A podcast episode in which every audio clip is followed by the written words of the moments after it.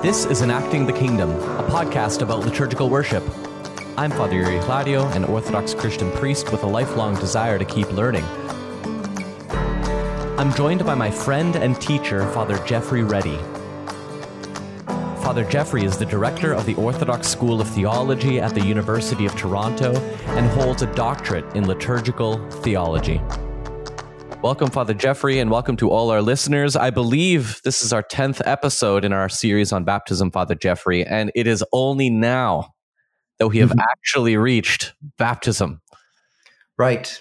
Well, I mean that's typical of our of our services, right? That they're, they're so rich and there's so many different elements to it. And you know what I, you know, I, I I always bristle when people talk about okay, what's the key part of the service, right? Or what's mm. the what's the part that you know is the essential the essence you know of the service? Could you reduce it to this? And in orthodox terms with our services that that moment doesn't exist right? So you can't take the divine liturgy and compress it down to well just this prayer would suffice and if you did that then that would be the eucharist. Well no it's the whole thing from beginning to end. And so the same thing here with with these mysteries of initiation. You know it's important that every part of this you know is kind of gone through. But you know i suppose if you had an essential bit to baptism it would be what we're about to talk about. But but we don't do it in that way. We, we always celebrate celebrate it as that full service with each part of it playing such an important role within within the whole of that um, sacrament.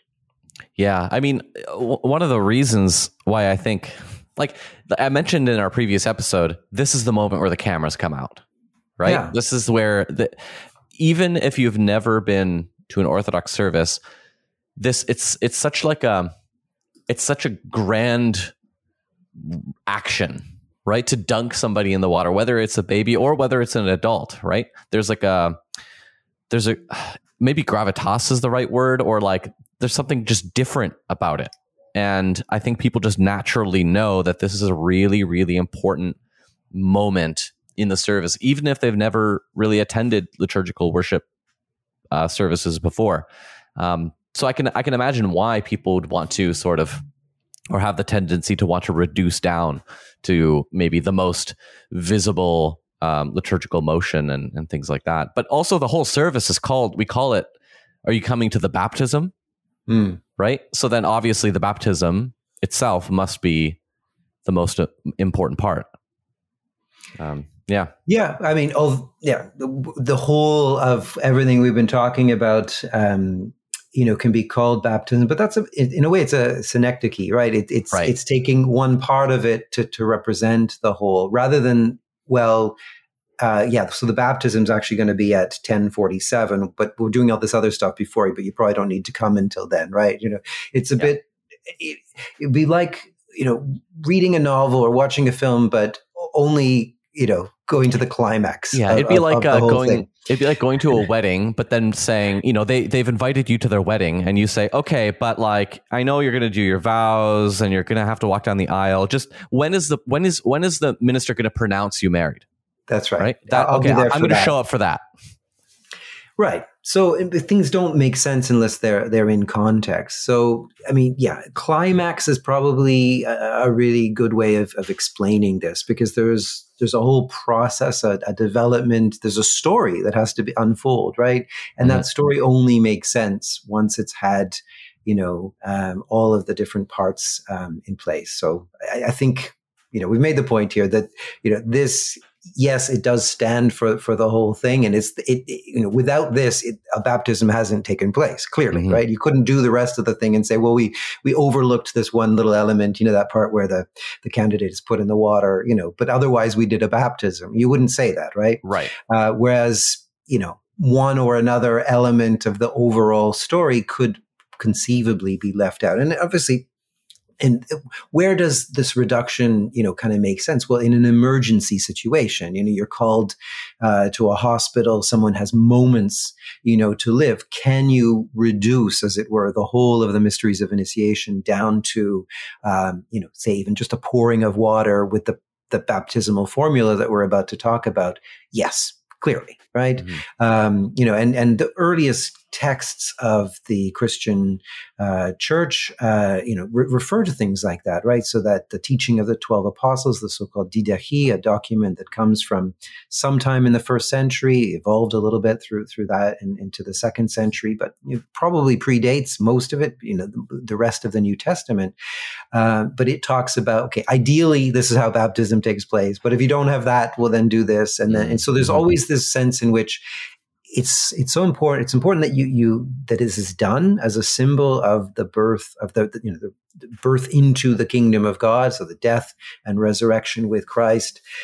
Eh, so it's important that we do this. So in cases of emergency or of great urgency, then you can curtail you know the rest of the of the service a little bit. But ideally, you know this you know the whole thing needs to be done. And i you know we spoke about earlier in this series that ideally it's actually taking place within a divine liturgy and ideally it's taking place at pascha. So i mean those are the even larger bits to this. In fact mm. doing this on a saturday afternoon even if you did all the parts of this service is a reduction right? Because you've right. reduced it out of the context of the of the divine liturgy. You've reduced it out of that whole Lenten, Holy Week, and Paschal context that really it belongs in. And so, you know, I, inevitably there'll be some level of reduction here, but as mm. far as possible, let us celebrate this as a whole that is connected with everything in the story of God and of, of his redeeming acts. Well, let us jump into the rubrics and the text of the actual baptism, the dunking, the dipping Mm-hmm. All right. So the rubrics that I have in my book are actually specifically designed for a child. So uh, you can, uh, like, if it's this as an adult, it would be a little different. For example, you wouldn't hold up the uh, the adult under the armpits, you know, above your head. Um, well, if you've been doing your proper weight training, Father Yuri, you could yeah, take guess. any baptismal candidate and hold him or her upright and look toward the east, right? well, we'll see. I'm, I'm trying my best. Okay, here it is. After the anointing, the presbyter takes the child for baptism. Holding the child upright and facing towards the east, the presbyter immerses the child in the baptismal water three times, saying, The servant of God, name, is baptized in the name of the Father, Amen, immerse, and of the Son, Amen, immerse, and of the Holy Spirit, Amen, immerse. Of course, the presbyter isn't saying immerse. That's part of the rubrics that I'm saying. but after each amen, after each invocation of the uh, person of the Holy Trinity, there is an immersion. So by the end, you, you will have been immersed three times. And the, the, I'll, I'll just say the formula again. The servant of God name is baptized in the name of the Father, Amen, and of the Son, Amen, and of the Holy Spirit, Amen. And sometimes the congregation will join in those amens. Sometimes at the end they'll add two more amens to make it three amens to make it a really a, to to really seal the deal.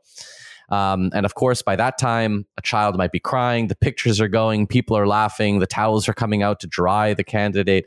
It's uh, it tends to be uh, it really is a highlight. High, frenetic. That's the word. That's the word for sure.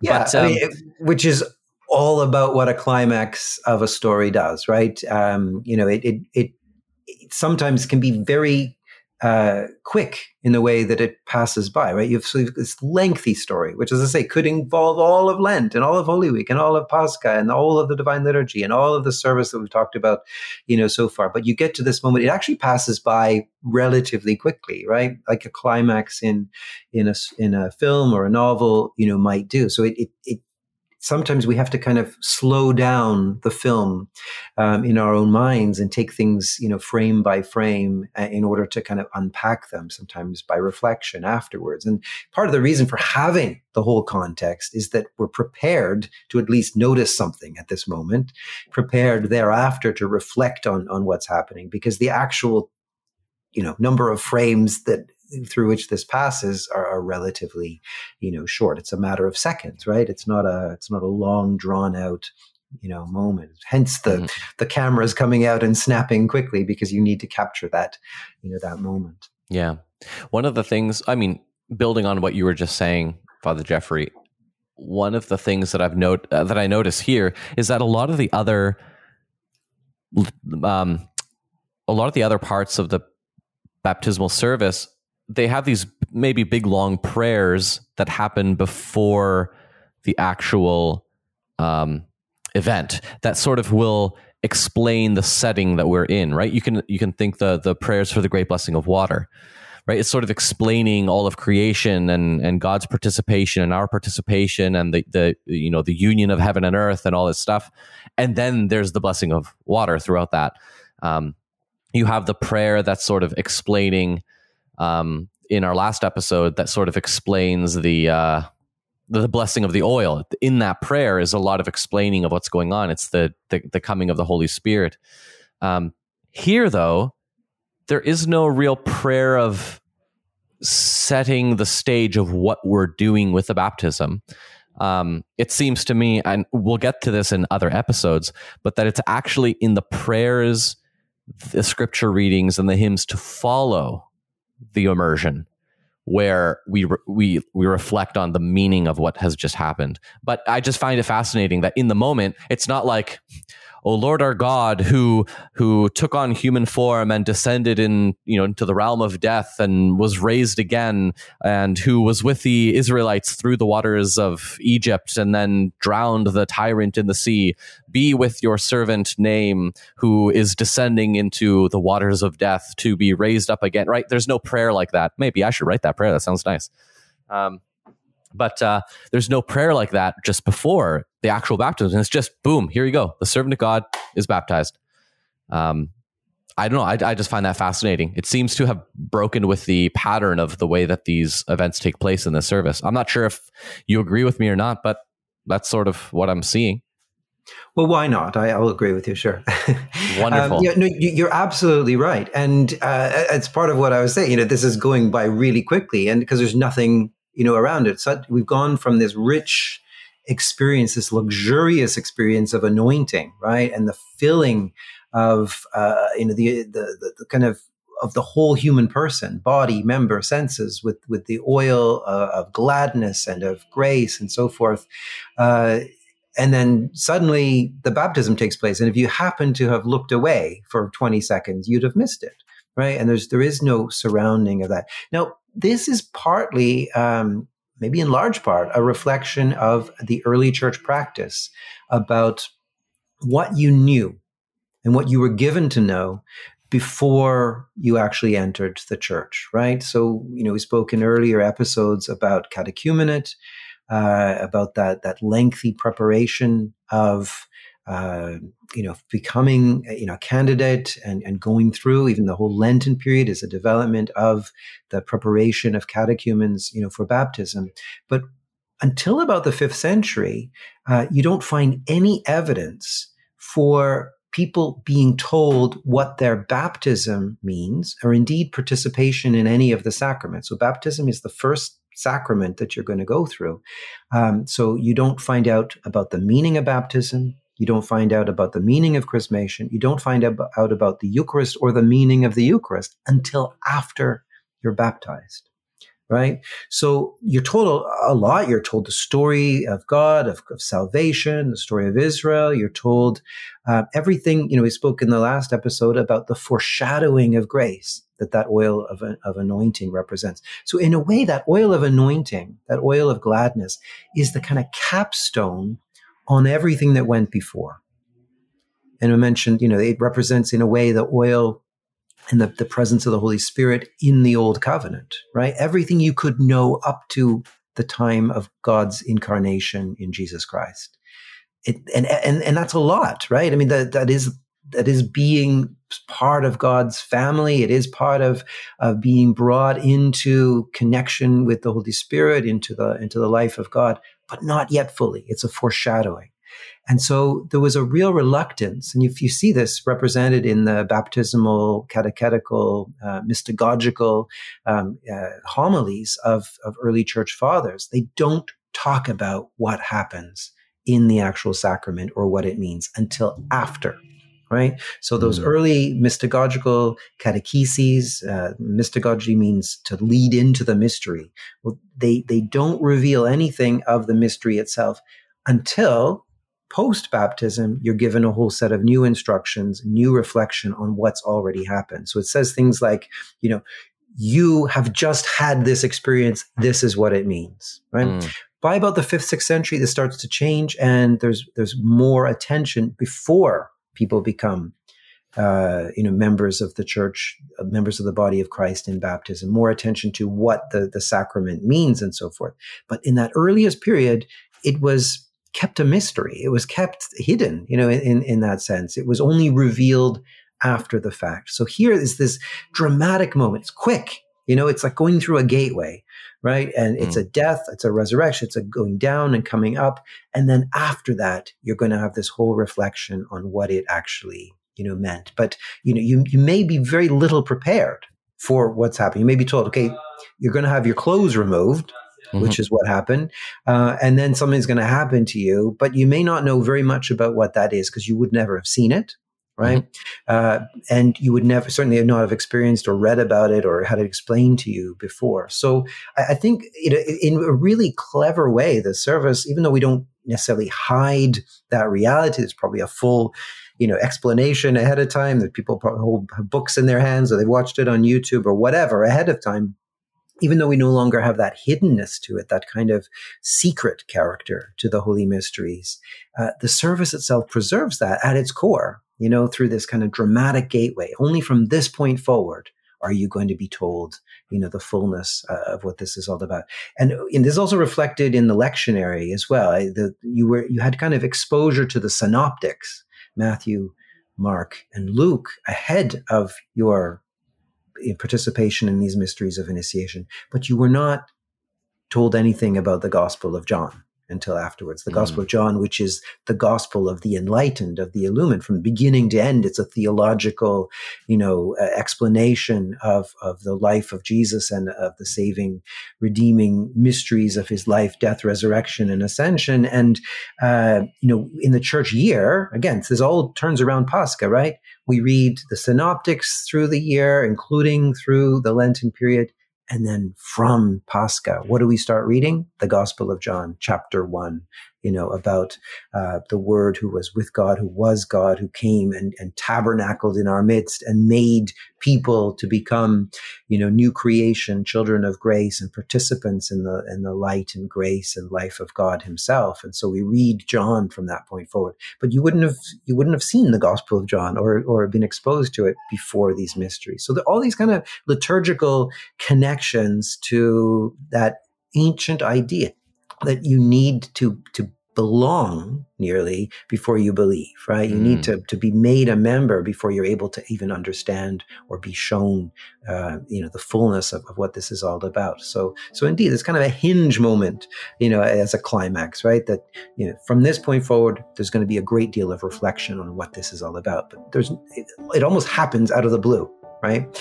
Um, you know, mm-hmm. you're just plunged into water. And we'll, so, what does that mean? Well, we'll go on to find out.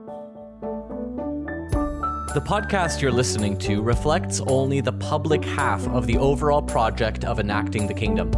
Father Geoffrey and I actively post new episodes on our completely separate private podcast. This private space gives us the freedom to debate and discuss open and sometimes controversial questions regarding the Orthodox faith amongst a smaller and more dedicated audience.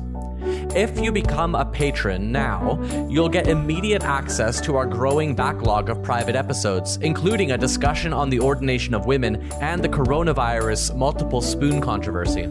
To get access to our private podcast, go to patreon.com slash enacting the kingdom. Looking forward to having you join our growing community on Patreon. Now back to the show.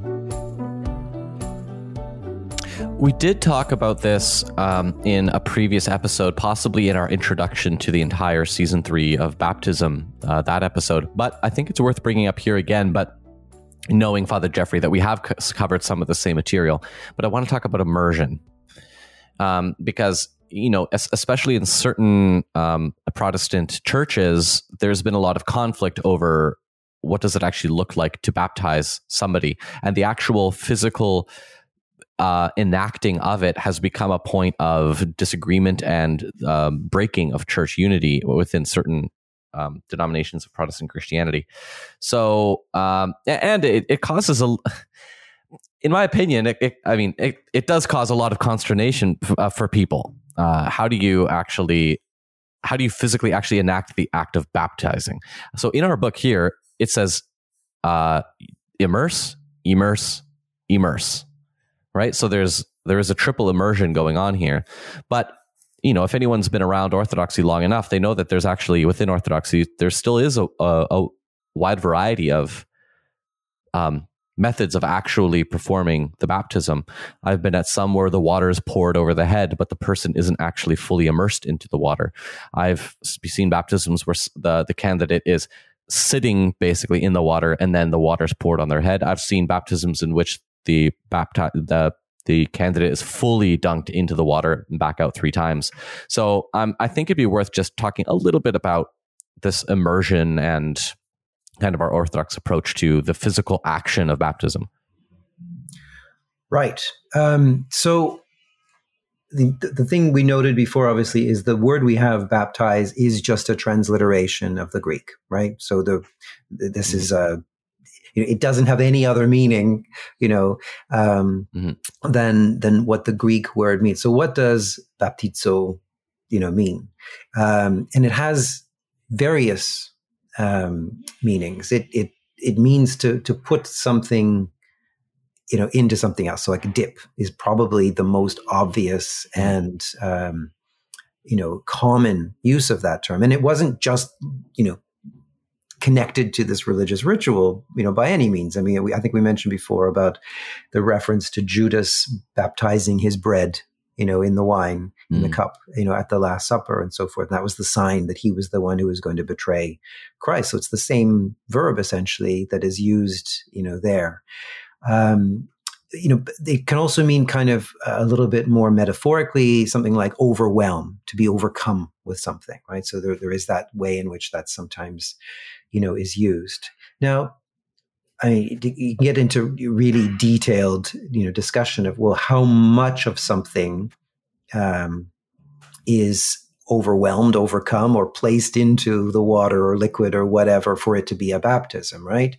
Um, so if you dip something, it doesn't necessarily imply every part of it is soaked thoroughly, right? So we might in English distinguish between immersion, which means to put something you know, into water or some sort of liquid, uh, from submersion, right, where it's mm-hmm. clearly right underneath, right. So, um, I, mean, I say this because there are certain Orthodox who get their knickers in a twist over this, right? Because throughout the Orthodox world, this is practiced, you know, differently in many Orthodox countries. Um, today, the candidate is placed in the font, whatever size that is uh, of candidate or font, um, maybe up to their waist or to their chest, and then water is poured over the head.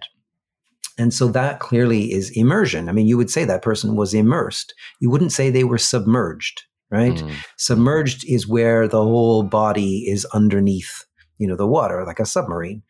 Um, and so there are certain people, and I think they've probably largely taken this from the Anabaptists, right? They've observed, you know, this insistence in Western tradition because this became a big debate at the time of the Protestant Reformation or Second Reformation.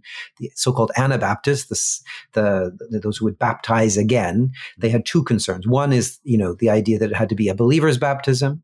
Um, so anybody baptized as an infant that didn't cut it, right? So you would be baptized again, Anabaptist. Um, and also they thought that the physicality of, of a full immersion you know was important. But in fact they went for submersion. So i think a lot of orthodox in the west when they look at say what happens in russia or serbia or wherever else where it's up to the chest with a pouring they sort of say well that's a bit second best isn't it? Because you know sure the baptists and you know um, Mennonites and others, they, they go right under the water, right? So I think that there's a bit of a confounding of submersion and immersion there that's unnecessary. Because in fact, if you go back to the very early church and the earliest iconography about this, one of the key things seems to be this very scriptural idea of the waters from below and the waters from above, right? And even the icons of the, the baptism of Christ, which show him, you know, immersed, yes, in the Jordan, say up to his waist or his chest, with the water being poured, you know, from above, you know, on him. And the earliest baptismal fonts had that idea of the flowing water that comes from above pouring down on the head and with the candidate up to, you know, a certain point, their, their waist or their chest or whatever. The baptismal fonts were not big enough you know, to, to accommodate a full submersion. So it's a very modern idea that some Orthodox have taken and they sort of look, you know, with some um, derision at, you know, Orthodox who would put either an infant or an adult into a font up to a certain point and then pour water over their head as though that were somehow second best. Actually, that is a purer representation of the earliest church practice, right? And I think uh, you can see like the images of Christ being baptized. Often you'll see the water up to his chest and, and John the Baptist pouring water onto his head. That's right. Um, I In mean, fact, which, you know, go ahead.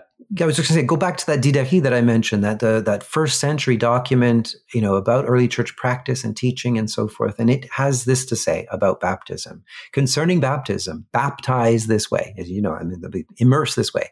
Having said all these things, um, baptize into the name of the Father and of the Son and of the Holy Spirit in living water Mm. Ah, water, you know, not a font that is still water that you submerge yourself in, but you immerse and you have this idea of the flowingness of water. The idea of the water is in motion and so forth. So ideally, you know, it's in some kind of, you know, uh, you know, stream, river, uh, in some sort of fountain or whatever. In fact, early baptismal fonts had that characteristic. They were built over a living stream of some kind, and they had there were vessels that were used for for lifting that water and creating that living, flowing sense. Mm-hmm. But it does go on to say, if you do not have living water, baptize in other water, and if you can't, in cold, in warm. That's an interesting thing because I think yeah. often we we kind of make sure the font has a kind of nice you know, bath, you know, temperature to it or whatever. No, no, that's just, these are all like this. We're now moving way down the list of ideal here, right? So if it's not cold, okay, we can tolerate warm.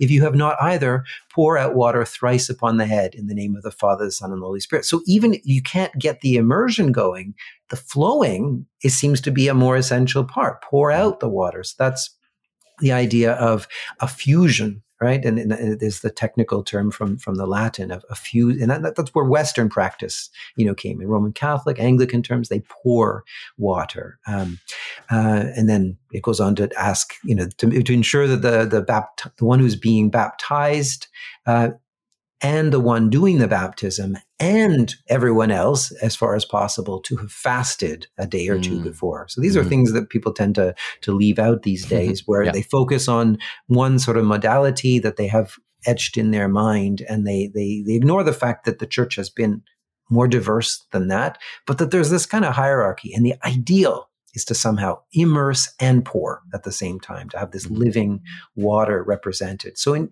you'd have to say that what you know happens today typically in places like Russia or Serbia where it's this kind of up to the chest with a pouring over top is actually the purest representation of the imaging of baptism from from the early church. But I'm not. This is not me casting doubts, Father Yuri, on those who have mm-hmm, been fully mm-hmm. submerged three times rather than through through pouring. I, I, think the full grace of God is active there, and I don't, you know, ask for them to be rebaptized or mm-hmm, or mm-hmm. anything. But it's ironic because there are people who would say if you haven't had that, then you you might need to go and do it again, which is, I think, altogether unfortunate. Yeah, we have we have a couple of minutes left, and I'm sorry I didn't ask this earlier because there's this part just after the baptism. Um, so, you know, after one of the readers might read Psalm 31, which is uh, all about the forgiveness of sins, but it's the part after that that is I think we could talk at length about, but we only have a couple of minutes. But the presbyter says the servant of God name is clothed in the robe of righteousness in the name of the Father and of the Son and of the Holy Spirit. And when he does that, he takes the white baptismal garment and places it upon the newly baptized. Um, and then the, the the people sing, you know, as the newly baptized is being clothed in the in the baptismal garment the following is sung Grant unto me a robe of light, O most merciful Christ our God, who clothe yourself with light as with a garment. And I mean, the, the image of the baptismal robe is um, huge like it's it's such a huge image in the scriptures you know when you think of uh, especially in the book of revelation where you have all the the the, the thousands and thousands who are all in their white baptismal robes you know um, uh, praising God in, in the kingdom. Um, and in that moment, that this candidate has now been baptized and has joined that that multitude. Um, so I don't know if you want to say any more on that, Father Geoffrey. I feel like we could go on for another half hour just on the uh, the robe. Maybe that's worth doing another episode on. I don't know how you feel. It might be, although you know, like the baptism itself, it's going to be unpacked, right, in the in the service that, that yeah. follows. So the, this robe of righteousness, it's clearly it's the putting on of Christ, right? So yeah. uh, we're going to talk about all those who have been mm. baptized into Christ that put on Christ. Well, the the symbolic representation of that is this garment of immortality, this royal robe. It's it's the white garments of Christ's transfiguration, which is the true glory of of the human person filled with with divine life. It's an ordination gown. You know the the mm-hmm. you know every time a deacon, a presbyter, a bishop vests you know, the first garment that is put on is the sticharion, right? And that is actually the baptismal robe. It's the same robe that we continue to, to put on. So that priesthood uh, and the ministry of all believers is an ordination. And so here and it's, it's, um, it's, happening here. It's um, it's also like the the bridal. It's sure. like a, a wedding dress. It's a white wedding dress that we become the bride. Which is of, what we say Christ. when we put that sticharion on, right? It's exactly. like a, like a bride adorns herself and and so forth. Mm-hmm. Um, yeah, absolutely. So, so like the baptism itself, you know, this isn't the, the, the last thing we're going to say about it because the rest of the service, yeah. from the readings to the hymns to the prayers, are all going to just unpack what has happened here. Yeah, right. So that, I think if I were to sort of just draw out a little bit of, so I think physically what happens here is the candidate comes wearing one thing, they are stripped down to i mean depend nowadays if it's an adult they don't get naked though they would in the earliest church yeah. but um but they you know they strip down to whatever. Um, a baby would likely be completely naked. You then baptize the candidate, and then they are dressed with a new um, robe, like they're dressed with a new with new clothes. Yeah. Um, and those and they wear that for eight days, uh, you know, according to the rubrics, right? Because there's a removal yeah. of that baptismal garment and a prayer on the eighth day, like mm-hmm you mentioned wedding. The wedding crowns is the same, mm-hmm. you know, principle. Um, but uh, but you know, here in, in, in, our practice, we don't ask people to go around in their white, shiny garment for for a mm-hmm. week, mm-hmm. unless, of course, it's taken place, you know, on a retreat in a monastery where there are, you know, that you could actually imagine this being done, you know, fully that way. But so we'll, we'll come back to this when we we catch those prayers later in the service and so forth. But for now, it's all part of this. Stuff's happening. We're going to explain it later, right? Apart from yeah. the um, as you mentioned, the the singing of Psalm uh, 31, right, Who, that, that talks about the the, the forgiveness of sins um, and a kind of uh, you know becoming filled with God's mercy and, and, forgiveness and so forth, and this kind of clothing of, of white is a is a you know the, our, our sins are erased, we become as white as snow is kind of the the, mm-hmm. the implication here. Mm-hmm. Well, was there anything else you wanted to add, Father Geoffrey? I think there's just one thing we kind of passed over, and it's sure. it's worth mentioning. Um, again, we can unpack it, you know, more fully as we we go along. But it's the, the use of the passive voice uh, in both of the phrases. You know, particularly, obviously, the servant of God name is baptized, and then we also mentioned when the the, the robe is given, the servant of God name is clothed, right? So it, it's not I baptize you or, or I clothe you.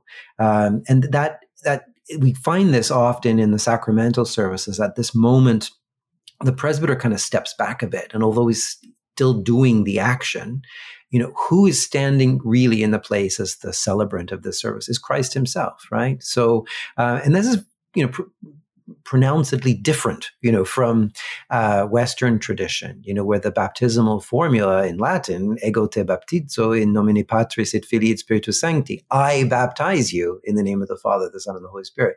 Uh, and, you know, I think often Western Christians look at the, the Eastern formula as somehow being I know, a little bit more timid or something. Well, no, it's it's giving place to Christ precisely at this moment.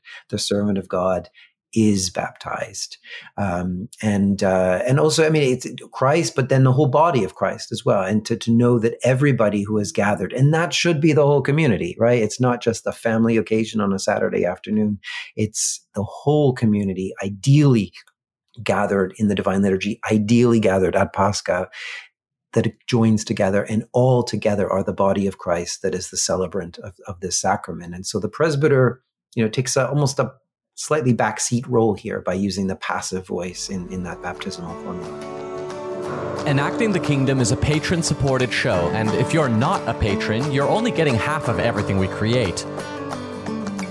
If you'd like to join our growing community of supporters, please go to patreon.com slash enacting the kingdom. Your patronage goes a long way to keeping this show going. Thanks so much, and we'll see you next time.